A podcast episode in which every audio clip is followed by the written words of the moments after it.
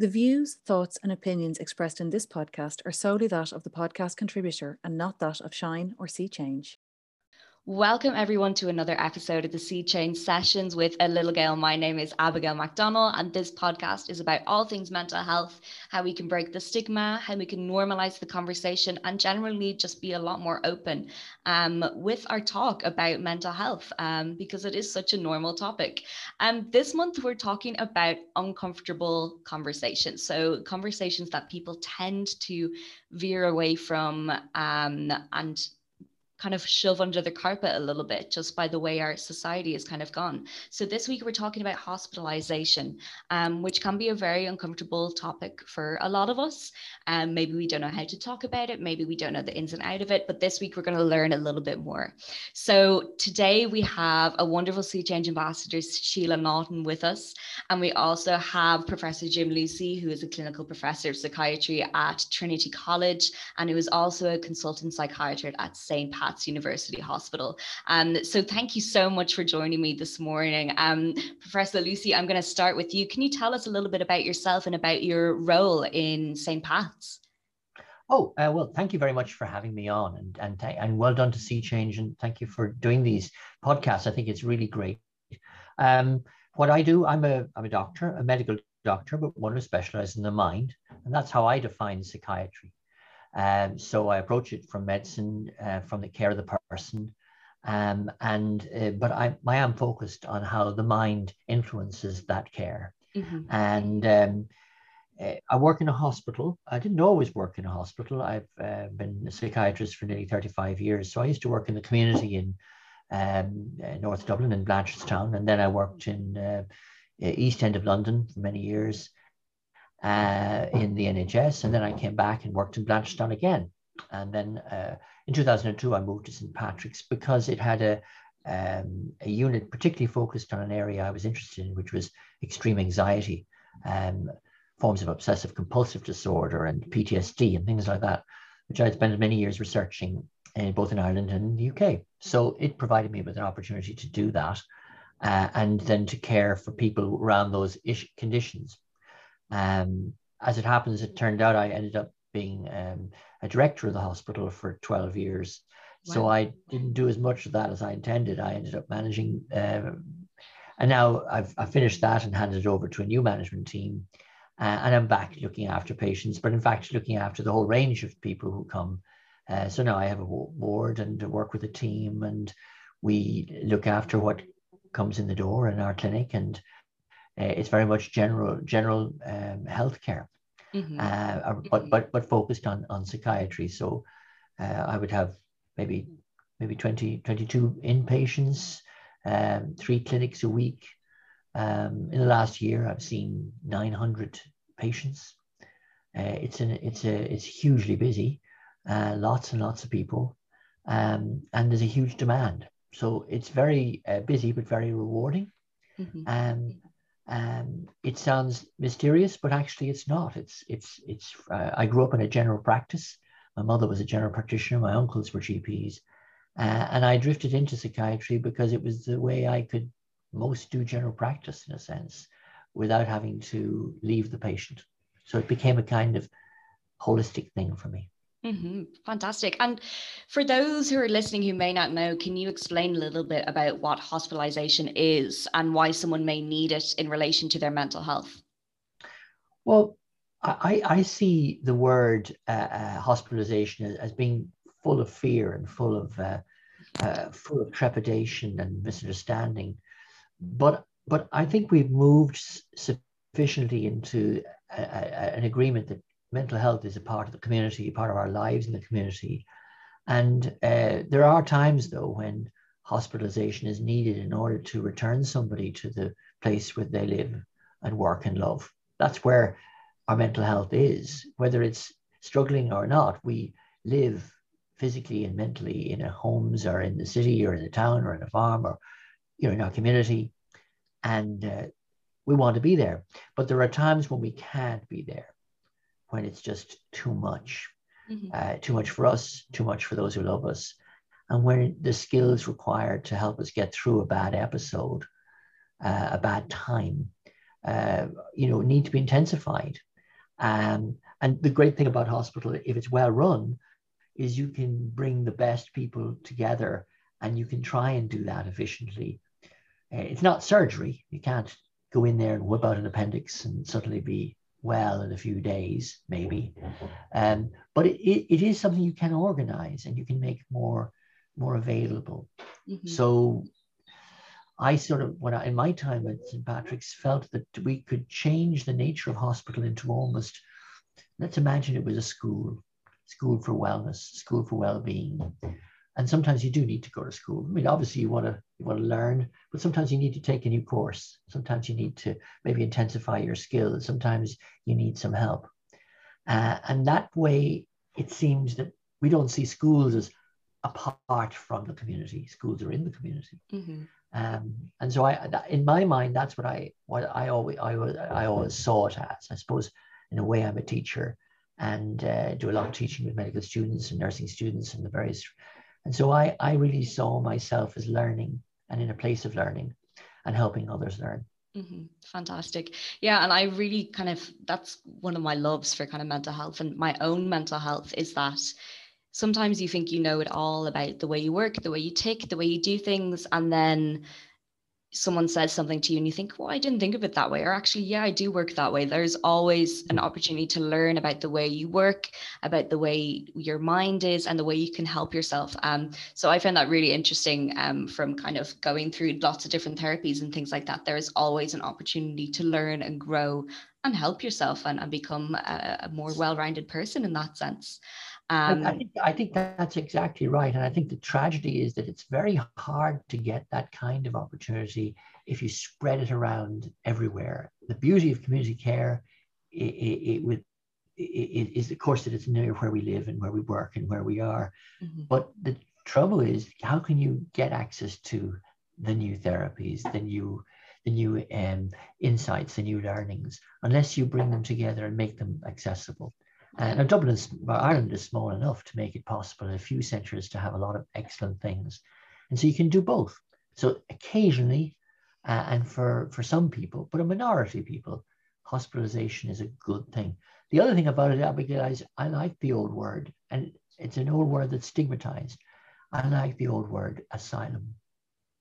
So it sounds a strange word. When I grew up, the, my favorite pop artist recorded for an album, uh, a label called Asylum. It's where I first saw the word. So I associated with those with those tunes.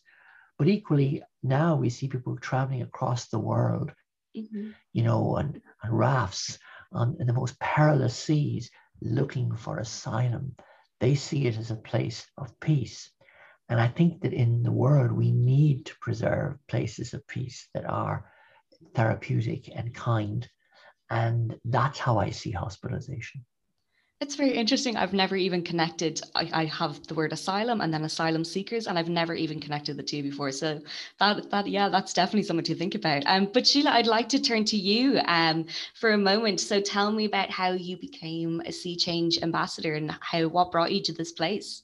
Yeah, so um, well, my name's Sheila, and originally I'm from Wicklow, but I'm living up in Monaghan at the moment. I am a um, broadcaster and presenter up here um, for uh, station, Shannonside Northern Sound. So uh, very different from the world that I grew up in, I have to say, but uh, love it up here. Um, yeah, I became a See Change ambassador because I had followed it for a number of years. Um, I had started doing my own little bits online where I would uh, write my experience from the moment I actually went in uh, to hospital, uh, my first hospitalization, and I documented that all the way up to well now. Um, and I am three years, three years this month um, out, I think, of hospital. Or actually, no, it was four years this month. It was when I went for my first consultation and was then admitted, I think, a, a, month or 10 days after or something like that. I remember it was a very quick turnaround. Um, so I always wanted just, it, it's very similar to what we're, what, why we're talking today is I was so terrified. I hadn't a clue what was before me. Nobody would tell me. Um, I understand the reasons behind some of that because when you're going into an eating disorder unit, some things are better left untold. But there were things I really would have liked to been prepared for, even to the point of like, well, what do I bring with me?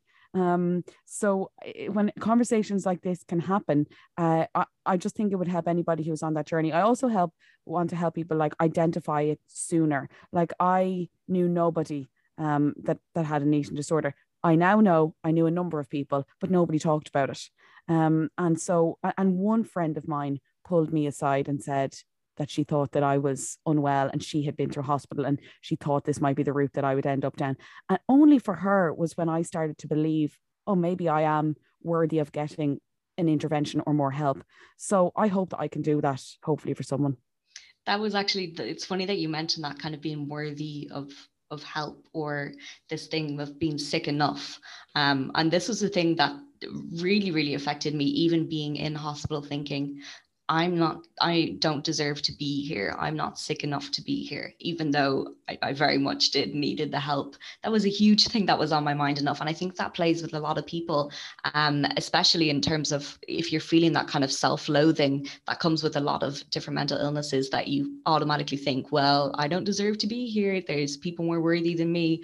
Um, and that's that's a huge thing that a lot of people do experience. But Sheila, from your experience, how would you describe being um, hospitalized with a mental illness for someone who has never kind of experienced it before? It's a very um, overwhelming feeling, and you're torn between two sides of yourself. So I always say that my eating disorder voice is called Janine. I named her while I was in hospital, and um, I Sheila wanted help. I really, really did, and I believed that I was ready, but the other side of me thought but I, can't go into hospital. I can't go in there because they'll make me do things that I don't want to do. Mm-hmm. Um, they're going to take this part of me away that I have depended on for so long. And do I really want them to take it away from me? Like, is it really that bad to live like this? And so I constantly had this pull, but yet I also had my dad putting me in a car and driving me there. So I knew it was happening. And I remember the morning I got the call from my consultant and she said, We actually have a bed free now. It's sooner than expected. I went into my younger sister and I lay in her bed and cried because I knew something was going to happen, but I just really didn't know what. And when I was packing my bags to go, I had a suitcase and my dad turned to me and said, You're not going on holidays. Why do you need that much? And I lost it. And, and we always remember this day where I took all my stuff, I threw it out of the bag, and I just said, I don't know what I'm going into. So I, I could be going on a holiday. Like it was this kind of thing of I just really didn't know what was before me. So uh, I suppose that's the first thing is like if if people could maybe have a better understanding of what's going to happen when they get in there. So then when I did go in, obviously I had to go through the assessments and um, I, remember they take your photo and I was here crying, had a big red nose, awful eyes. And I was like, I never want to see that picture ever again. and um, then I think it's all just so surreal. Like it's like the biggest blur. I can remember it so clearly, but now looking back on it, that very first day, uh, it feels like it didn't happen to me. Um, but I do remember going in and that first entry in my diary, I wanted to keep a diary every day so that in a few years' time, hopefully I can look back on it and be like, wow, I've come so far. Mm-hmm. But I remember thinking, I don't know if I want to keep going, if I have to go through this. And if I just discharge myself, maybe I can just find somewhere to rent and live. And I started creating all these ideas because it's all so overwhelming. But for anybody who has never experienced it, like I always compare it to I, I had a pain in my tummy uh, once and it was got so bad, excruciatingly bad. And I was crying in the doctor's surgery. And they said, You're just going to have to go to Naas General. Like, you're going to have to go to get that, get an x ray on that. And I was like, Grand, went straight in. And not a bother because it became too much for me to bear. Mm-hmm. It was the exact same thing of like people were like, oh, she must be really sick. It just became too much for me to bear. I couldn't handle life on my own anymore. And as much as I didn't want to go in, it was what was needed. So I suppose that's if for anybody, it's like when it just becomes too much, it's okay to go to hospital. You'd go get an x ray. So why not go and get that mental help? Yeah, definitely. And that was kind of the same for me as well. I was just like, I need to be looked after by other people right now. I need to have a break from having so much pressure on myself to keep everything kind of going and in rotation. I just need a team, as uh, Professor Lucey was saying, I need a team from every sort of different angle to look at me and say, okay, maybe this is where we can go from here. Um, but Professor Lucey, I'd like to talk about kind of some of the misconceptions people have about hospitalization. What do you think some of those are? I think a lot of them are, are, are, are reasonable in terms of fears. And they're not, I hope, correct in terms of the reality, but we have to understand that people are frightened of asylum. Um, and the, the history in Ireland is uh, is one of, of having one of these big houses on the hill outside every town, um, of a time when I grew up uh, when um, you know, 2% of the population were in, in these places. Mm-hmm. Uh, you know, uh, it, it, one in every 50 was in a place like this and, and, and people didn't come out. Um, but it's, it, it's funny how these cultural memories, um, they, they persist very, uh, very, very, very long. You know, that has not been the case for many, many years. Now it's very hard to find a bed in a mental health service. And uh, the biggest problem I get is people saying to me, when can I get in? How can I get a, a service?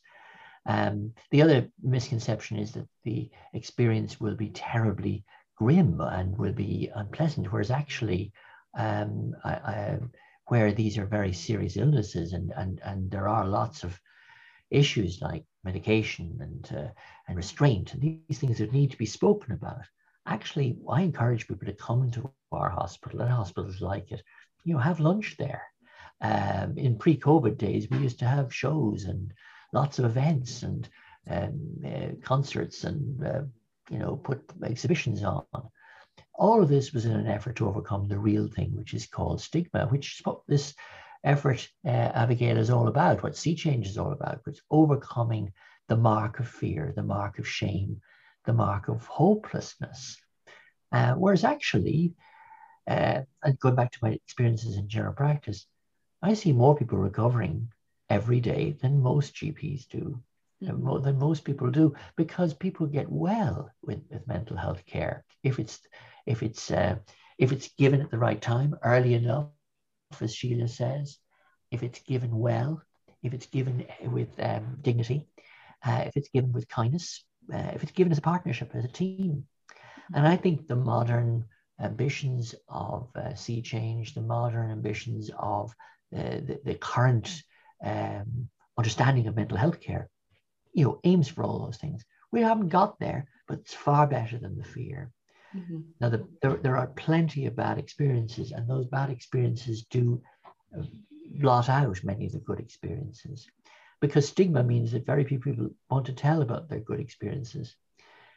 Equally, there is there, there are things to be said that you know are, are difficult, uncomfortable. This is a, a theme about being uncomfortable. Mm-hmm. So I'm going to say something that's uncomfortable for, for me, and that's that of the 63 mental health centres admission places in the country, the vast majority do not meet minimum standards.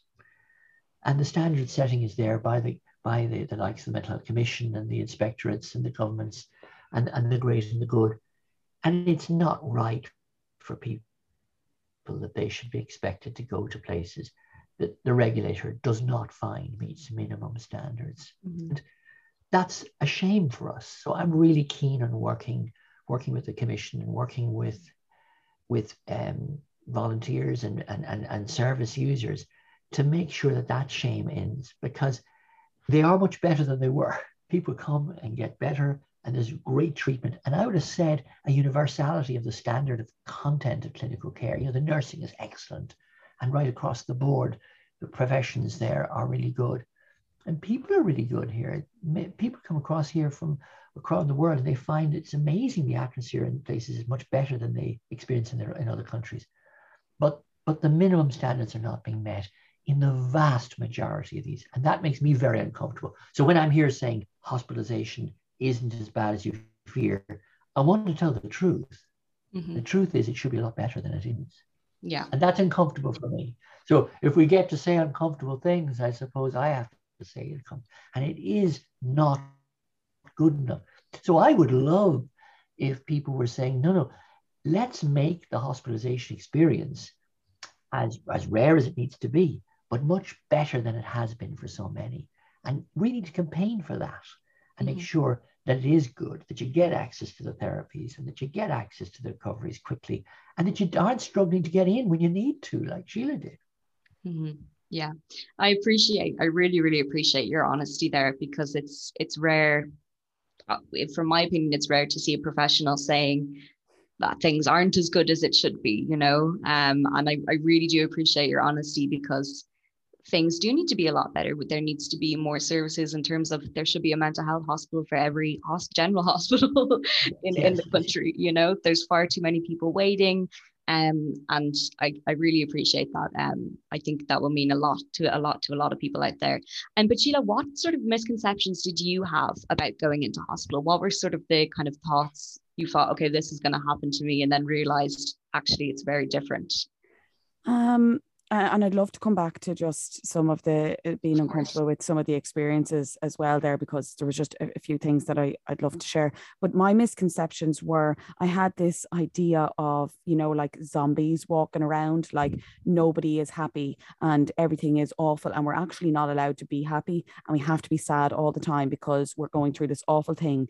And I, I say that and it sounds silly, but it is how I felt. I felt like I'm going to have to be not Sheila in here because Sheila is perky and outgoing and what she's going through is, is really awful. And should I make a joke about eating disorders in front of girls who are also going through eating disorders? Mm-hmm. Like I was like, but that's what I do with my friends. But mm-hmm. you have this idea of, well, I can't be myself here.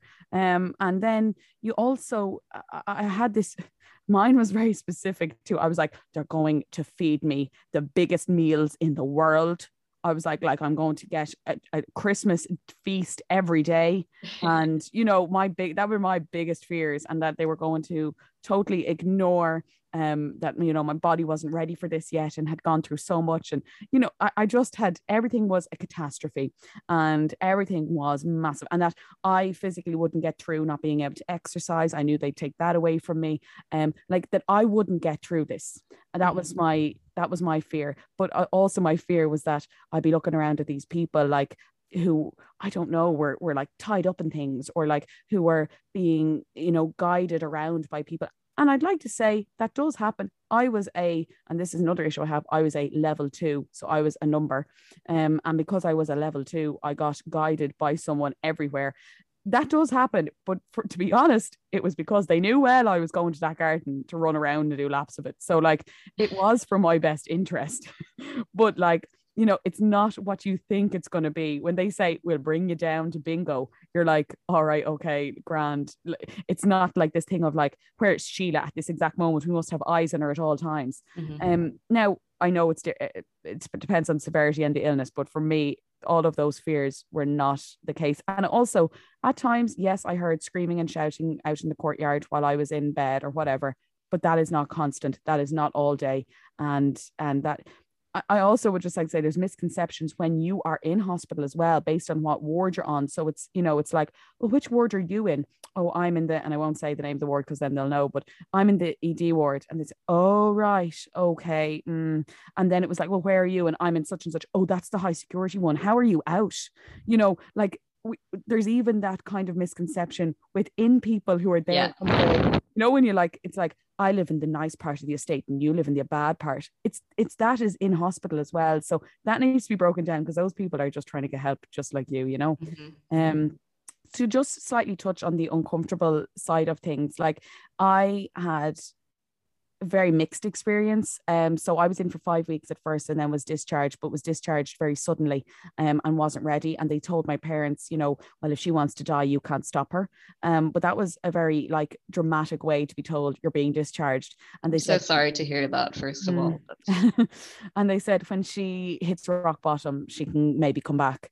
And so we had to just wait for me to hit that. And then I did. And then I was back in for 12 weeks. And within that time, while actually I found the there was a nurses from the anxiety ward who came up as like stand-ins because there's never enough staff um to fill the uh to fill the ED ward at the time and they were the ones that were so helpful and helped me get over the anxiety of the food. However, the nurses who were meant to be the ones that were educating eating disorders, I had one say to me, Oh, you're so in proportion. I had another ask, could she weigh me in the hall? Um, I had I, I one night begged to use the bathroom after a meal uh, because I really needed to go and was told, no, you know, the bathrooms aren't open for half an hour. And I had an accident at 23 years of age and then was told, you should have told me it was that bad. So there's an awful lot of things that I was told. And then because I was writing on Instagram, I was pulled by my consultant and asked to stop writing things online because it wasn't helpful. So I went to the girls in the ward because it was all girls at the time. There was only six. And I said, are any of you uncomfortable with me doing this? Because then I'll stop. I mm-hmm. won't write, and I don't write about anybody else other than me, but mm-hmm. I said, I won't write if it's affecting you. And I'm so sorry if it is. I said, please tell me. And they all said, no, we like what you're doing because we're not brave enough to do it. So the consultant didn't want me sharing what was going on in the hospital. And I just felt that's the problem. We're not okay with talking about I'm getting my bloods done, or I get my bloods done every day, or, you know, a nurse didn't speak to me in the right way. I was left crying in my room one night, and my my a girl in the ward had to come and and make sure I was all right. mm-hmm. These things aren't okay, and they're why that um, those misconceptions are out there. So I think some of the misconceptions are wrong, but there there's still issues within the system. Mm-hmm. Yeah, and I mean it's it's very important to to call these things out because change doesn't happen if you kind of sit around and, and let those things happen.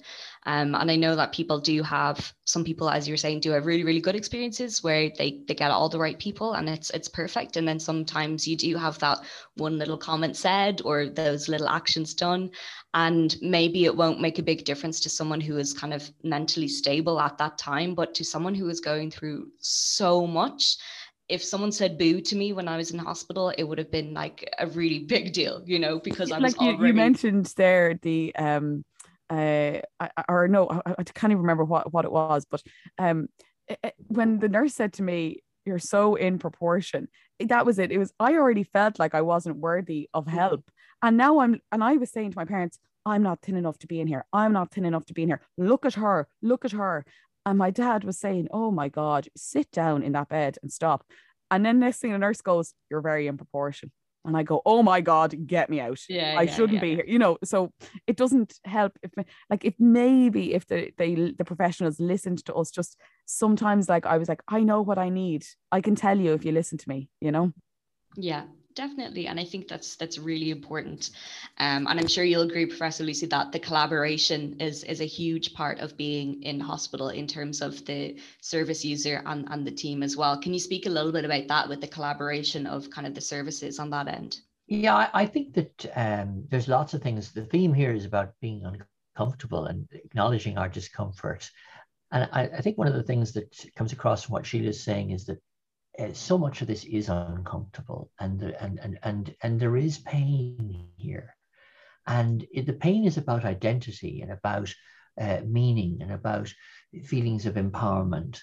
Uh, and, and we know as well that the pain is about dignities. And um, a lot of what the research tells us works for recovery is encompassed in a, in a lovely acronym I like to use called CHIME. It's from Mary Leamy's work. And chime is the five things that make it possible for us to get well. And, and they're often uncomfortable things. Um, C stands for connection. You know, how are we connected with each other? You know, Sheila talks about the, the, the, the Sheila that's well, and then this other person that is her that also wants to not be well. And, and in a way, we want to connect to all the Sheila, all, we, all, and ourselves, with ourselves and between ourselves. And so I sort of want to break down the barriers between service user and professional and try and talk about human beings. Um, it might surprise you to know that psychiatrists and people working in mental health care are stigmatized. You might might not be aware that, you know, when you tell you go to a, a professional meeting of the, the, the, college or this or the college that, and you say, well, you're a psychiatrist, people say, oh, mm, Mm-hmm. And you get that negativity immediately, or you can get that distance, or they get that wonderment, or that kind of, oh, that's a bit odd, or how do you do that?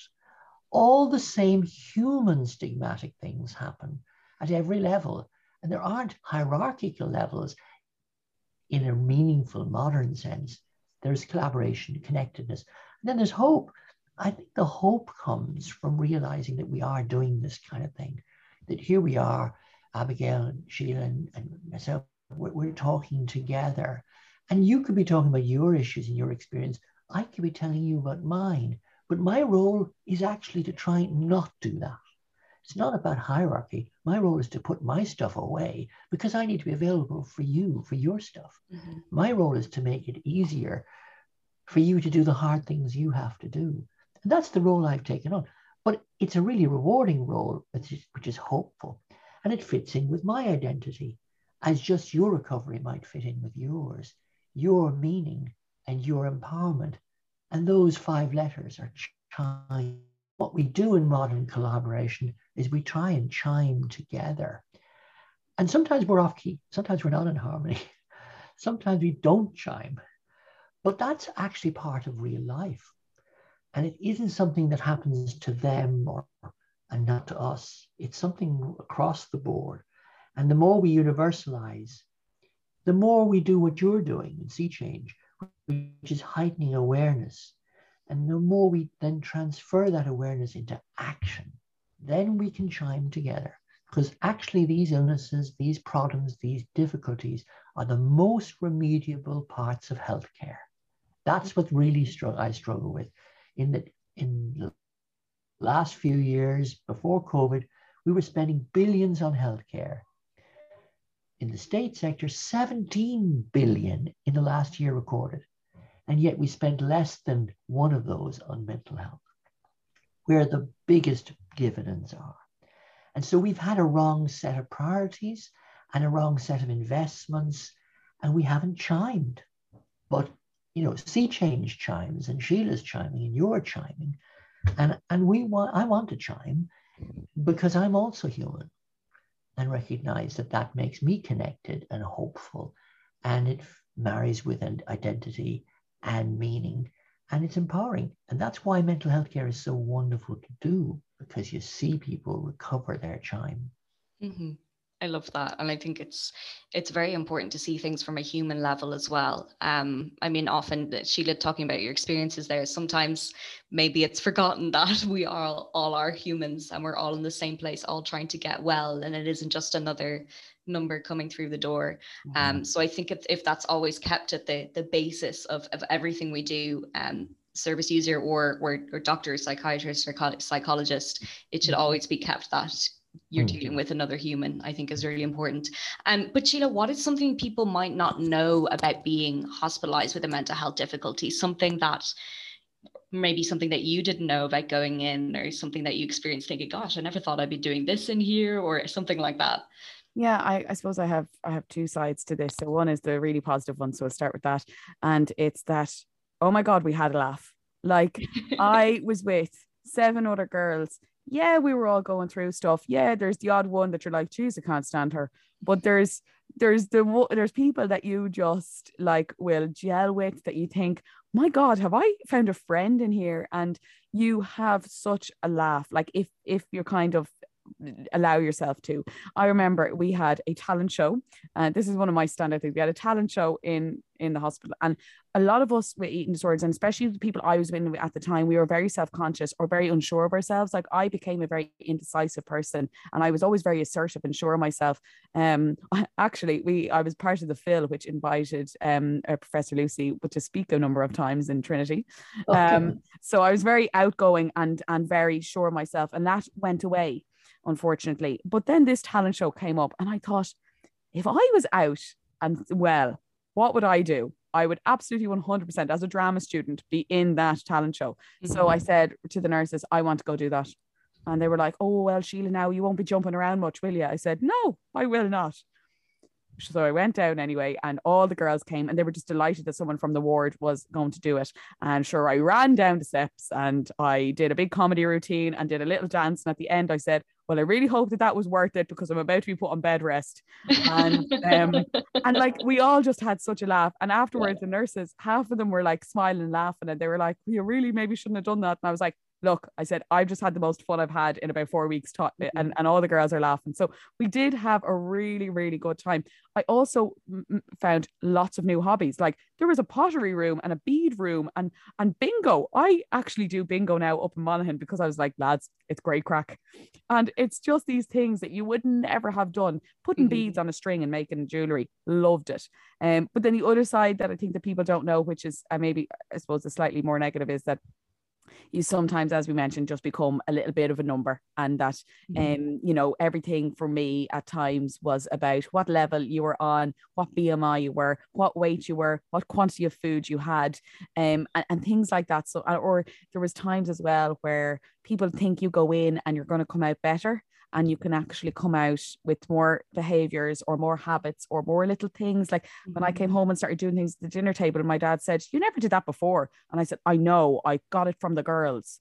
Mm-hmm. And I'd be raging that I had picked these things up. But so it's not always the go in, magically get better and come back out. You know, there's there's a not, not much longer process than that. Mm-hmm. Yeah, definitely. And I so glad you mentioned the bingo because I think everyone, if you know about the bingo, you know about the bingo. I think it's hilarious. Yeah, definitely one of the best, the best times of it. But also, there's a huge amount of of of negative side as well. Of course, it's going to be a hard time. Like you're going in for a mental health difficulty.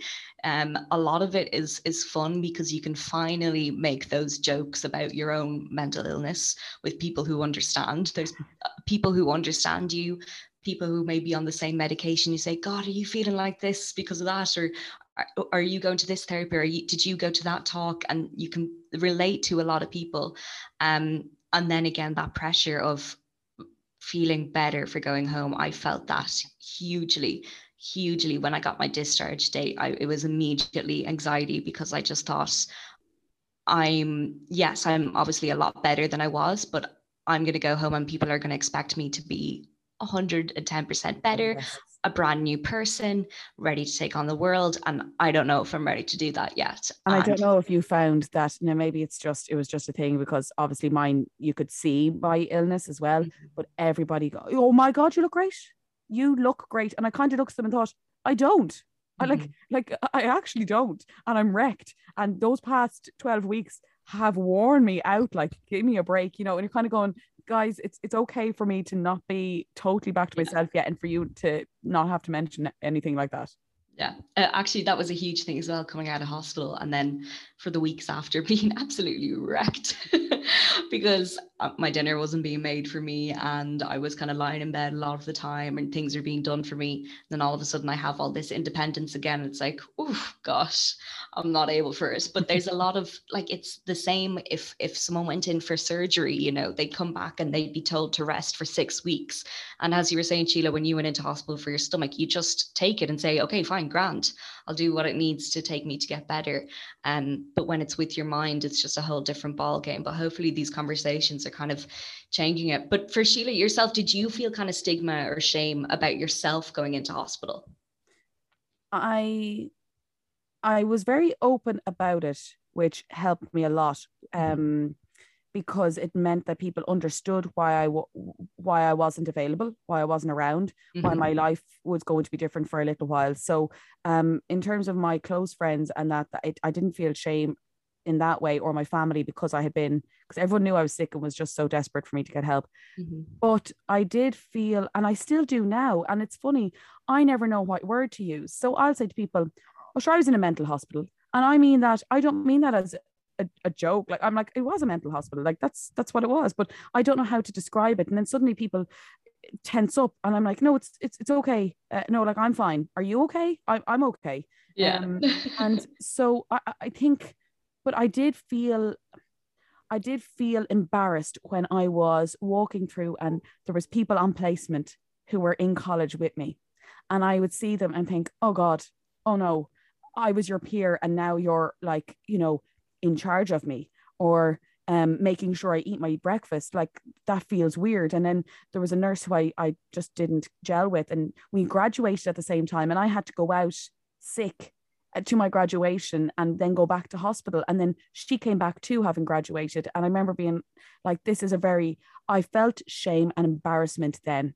Mm-hmm. And it was when I met people in the hospital environment mm-hmm. and I'm actually a patient and they're looking at me, looking in this glass window at them. And I almost felt like they, that I was like uh, uh, this zombie that I had envisioned beforehand. So it, it came in in kind of weird ways, not in terms of like people would think it's with family or friends, but mine came from meeting people within the hospital or mm-hmm. people that I would know in a professional uh, capacity. That really made me feel a, a bit embarrassed and ashamed. Yeah, definitely. And I think I would have been the same, very, very open about what was going on with me because then people know and you don't get all the million questions of where are you, what are you doing? And it's, it's just out there and you're in control of it. Um, and I actually felt the same with some of the students on like uh, doing their placement. I thought, oh my gosh, like I just graduated a year before them, you know. Um, but then I think we have to remember the human side of it as well and thinking, if you were in their shoes, what would you be thinking, you know? Um, and it's it's very much like a general hospital as well in that sense that I don't think you would judge someone for being in for say getting their appendix taken out in that way you know? And i think it's a lot of self stigma we put on ourselves. It's maybe it's not necessarily happening but it's society has put this self stigma in our minds to think that way from movies, from the TV, from everything like that, and we've adapted to it. And just um, before you move on, I, I should say, like while I was very open, um, there mm-hmm. was a number. I would say actually most of the girls that I was in with, and uh, nobody would have known they were in there. And yeah. when I met someone and we realized we had mutual friends, her first thing was, "Don't tell him you met me here." Yeah. So Eh, for most people there's a i don't want anyone to know i'm in here. And when they used to go out at the weekends like i spent time relaxing with my family and and things like that but they went on nights out and they went to the parties and they did all of the things that they felt that they should do to be present. So it's not the same for everyone and i'm lucky i felt comfortable enough but lots of people don't. Yeah definitely. And that's that's something we have to i i would think change you know? I don't think it's possible to fully dedicate your time to looking after yourself if you're not dedicated to to to kind of not dedicated in terms that you don't want to, but just letting yourself go in that sense. Sorry, Professor Lucey, you're going to say something. Yeah, I mean, let's be uncomfortable a little bit again. I, I mm-hmm. don't, I, I think she is right. I think we have to acknowledge that people are different in mm-hmm. this. And in fact, uh, you know, raising awareness and mobilizing people to action, which you, you, you're able to do that. And that still as, as it does as the protection process. I, I, I don't think people necessarily all have to do that or want to do that or necessarily would be good for doing that. Um, I think privacy is a really important thing. Of course. dignity comes from sometimes being able to contain. You said you'd like to be in control of things. Mm-hmm. Um, and I think that's right. I think that's much more important. So you know, I, I guard people's privacy jealously, and uh, I, I really respect people who, who say, no, no, this is something I have to go through with the people I love, um, and no one else needs to know. Because what I'm really saying is these are episodes of illness that can end and recovery can happen. And, and we we, we really need to remember that. So I'm not my illness. I'm, this is not who I am. It's something that happened to me. Uh, it could happen again, but at the moment it's not happening, and I'm going to do my darndest to make sure I stay well. And I think the other thing I'd like to say is that while you know there are many many illnesses we see in the general hospital, you know from diabetes to cancer, from cardiac disease to surgical problems, we don't put them all in one lump. Actually, hospital also reminds us that we mustn't put all of mental health difficulty in one lump. Mm-hmm. And one of the things that's very interesting, I spent many years as a neuroimager, as a brain uh, imager, scanner. And uh, it was very interesting to see the brain in pain, whether it's, you know, from back pain or enduring uh, pains from other organs. The brain in pain looks very almost identical to the brain that's depressed. Mm-hmm. Same areas feel it. And we need to understand that, in a way, mental health distress is like pain, and it's it's like it's like it, it, it, it's impacting in a big way. So, whether it's hallucination or psychosis or addiction or eating disorder or depression or mania, they're not all the one thing. Mm-hmm. They're all human. We try and care for and recover people, knowing that everyone can get better. We hope everyone will. And the vast majority do. But it's not the same brush for everyone. No. And I think privacy is important. I think privacy yeah. is important. But those of us who can get out there and communicate the hope and communicate them the awareness need to do that so that they're listening. Because while I might be private about my prostate or private about my my my my lungs or any of my illnesses or whatever, I want to hear the hope that comes from people like yourself. So mm-hmm. I am listening. And I think the other people who want privacy are listening to you, Abigail, yeah. and listening to you, Sheila. And they want to hear that you respect them and that you are also giving them hope. Okay, so we're all in this together. I, and I think it's it's really important that we that, that, that we allow people be who they need to be in this journey.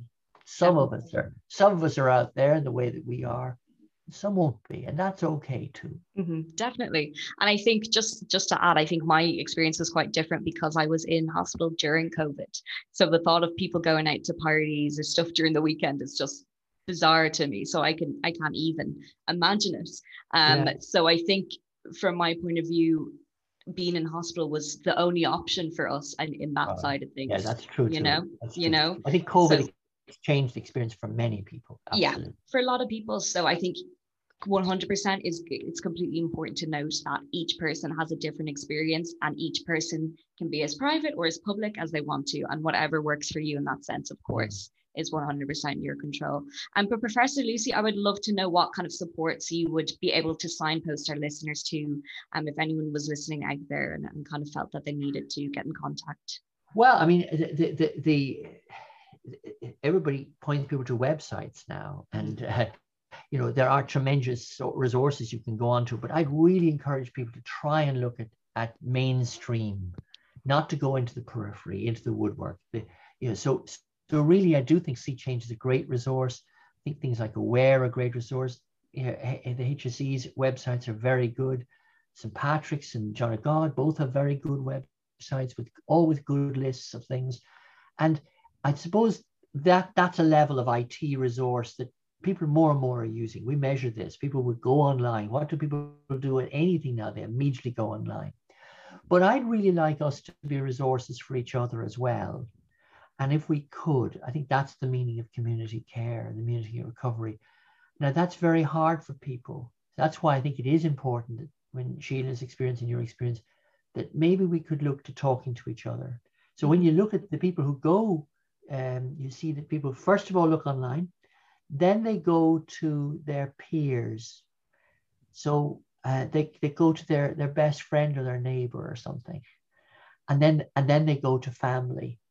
And I think they are going to always be the things. So as as resources, can we be the peers and the family that you could come to? Definitely. And then I think in terms of agencies, I really, really, really do think that we need to find more and more uh, access to the, the people who can listen and care, depending on the condition. But these are so complex. So you've heard with eating disorders, I think Bodywhys is a great resource. Uh, with, OCD, for example, that I mentioned, OCD Ireland is a great resource. I think that uh, each of these conditions, many, many, many of the 12 step groups, I'm a great lover of uh, AA, um, of, of, of the newer forms of it, the more secular forms of it are very popular as well. And I think that people gathering together in a, a non-judgmental way can be found. What what I would want people to know is that you can go early and ask. You can sit, be there.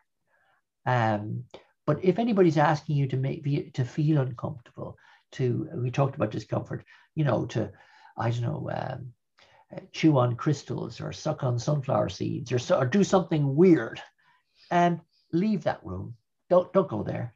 Come come out of that space and talk to somebody you love, and say, well, where would I really restart?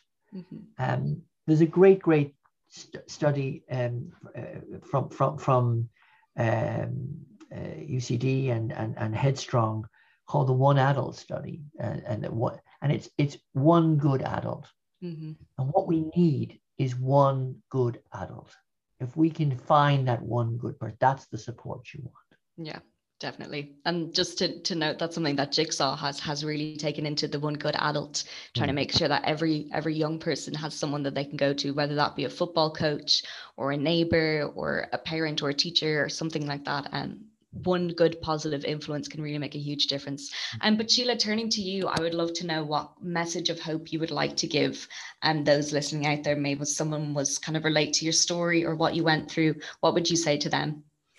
That you don't have to be a revolving door patient. I was told that I would be one, and I firmly have more faith in myself than that. So, if you have the faith in yourself, while it might take you a number of times to get there, I am still not recovered, but life is so much better now. I have I will not be back in hospital because my determination not to be back there and uh, the memories sometimes of the bad things actually encourage me in my recovery. But also, I just like to say there was some extremely positive things. So mm-hmm. I did a thing called radical openness. When I did that, I was told, we don't send eating disorder patients to do this, but we don't know what to do with you. So we'll send you there. It changed my life. It is mm-hmm. the thing that set me on my path to proper recovery. And it was the thing that wasn't meant to be for me. And so that thing at the very, very start that uh, Professor Lucey said about take a new course, thank God they made me take a course that I hadn't taken. It's like probably giving me maths or something. You know, it sh- shouldn't have fit, but it did. And I just think that there, if you're willing to try everything someone suggests. So, why don't you try this group? No, that didn't work for you. Why don't you try this counselor? No, we'll find someone else. Be persistent, be committed to finding something else, but also give yourself the time to do that. I'm four years in now and I still have a way to go there. COVID had little setbacks and and made me realize things that I haven't overcome yet but I am so much better and further along than I was when I went into hospital. And I needed hospital at that time so don't fear it. While I had bad experiences I couldn't do it by myself so I needed it. And it definitely set me on the right path within the right system.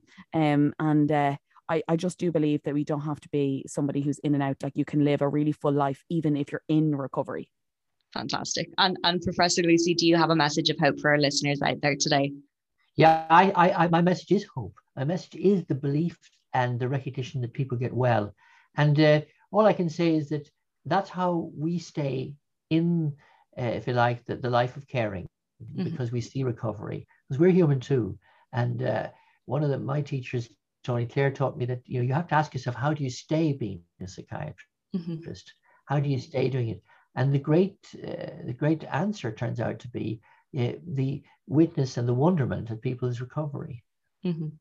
I love it, guys. Thank you both so much. Um, it's it's been a really really enjoyable, interesting conversation, and it's really hit home for me as well because I only was discharged from hospital at the end of May, um, and I'm not quite ready to talk about my hospital experience so much yet, but hearing you, Sheila, talk so openly about it, and Professor Lucey, your honesty and your passion for for making things better has really, uh, really, really helped me today. So I really appreciate it.